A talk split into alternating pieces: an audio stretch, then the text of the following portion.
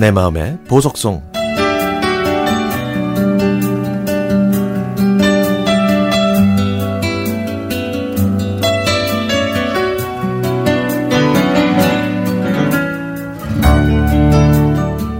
저보다 3살 많은 언니는 28살에 동갑내기 형부를 만나 결혼해서 두 딸을 낳고 잘 살고 있습니다. 언니와 형부는 회사에서 사내 커플로 만났는데요. 언니는 속옷 디자이너였고 형부는 영업사원이었습니다. 언니와 형부가 다니던 회사는 자체 공장까지 운영할 만큼 규모가 컸지만 인건비와 임대료가 올라서 공장을 베트남으로 이전하려고 했습니다.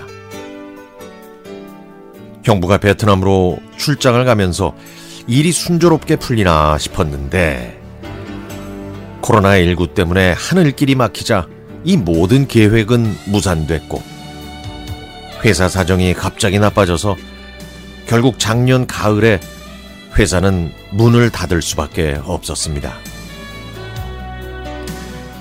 마지막으로 회사에 가서 짐을 정리하다가 눈물이 날 뻔했다는 형부의 이야기를 듣고 제 마음도 많이 아팠습니다. 형부는 물론 덤덤하게 말했지만 그 속은 오죽했을까 싶기도 하고 제가 도움을 주지 못해서 미안한 마음도 들었습니다. 저로서는 가장의 무게와 실직이라는 압박감이 어떨지 도저히 가늠이 안 됐죠. 저희 형부는 검소하고 생활력이 강합니다. 회사에서 지원받던 점심값을 아껴서 모은 현금 100만 원을 언니한테 선뜻 주기도 했고 여름에는 주말마다 친구와 함께 도매시장에 가서 과일을 구해 길에서 팔기도 했거든요. 그러면서 집안 경조사 때는 제법 큰 돈도 덕하니 내놓아 쓸 땐 쓰고 아낄 땐 아끼는 그런 형부입니다. 그런 형부가 이제 버스 운전기사라는 새로운 직업을 갖게 됐다고 언니가 알려주더군요. 틈틈이 학원에 다니더니 대형 운전면허를 땄고 나라에서 지원하는 버스기사 연수를 받아서 부천에 있는 버스 회사에 취직할 수 있었습니다.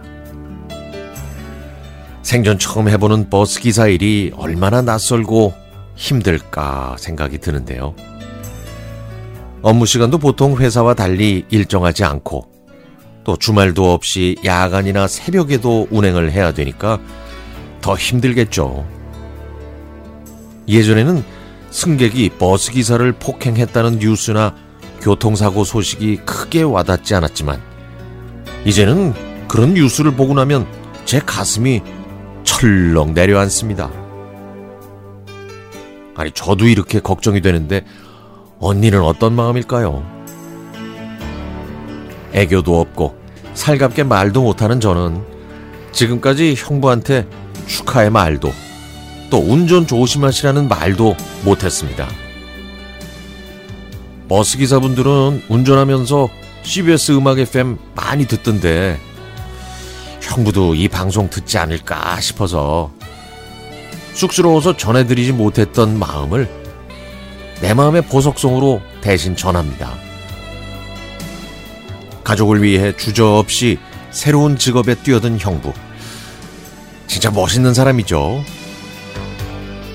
지금은 처음이라 많이 힘드시겠지만 잘 적응하실 거라고 믿어요. 언니와 형부, 그리고 두 조카의 앞날이 잘 풀리고 행복하길 기원합니다.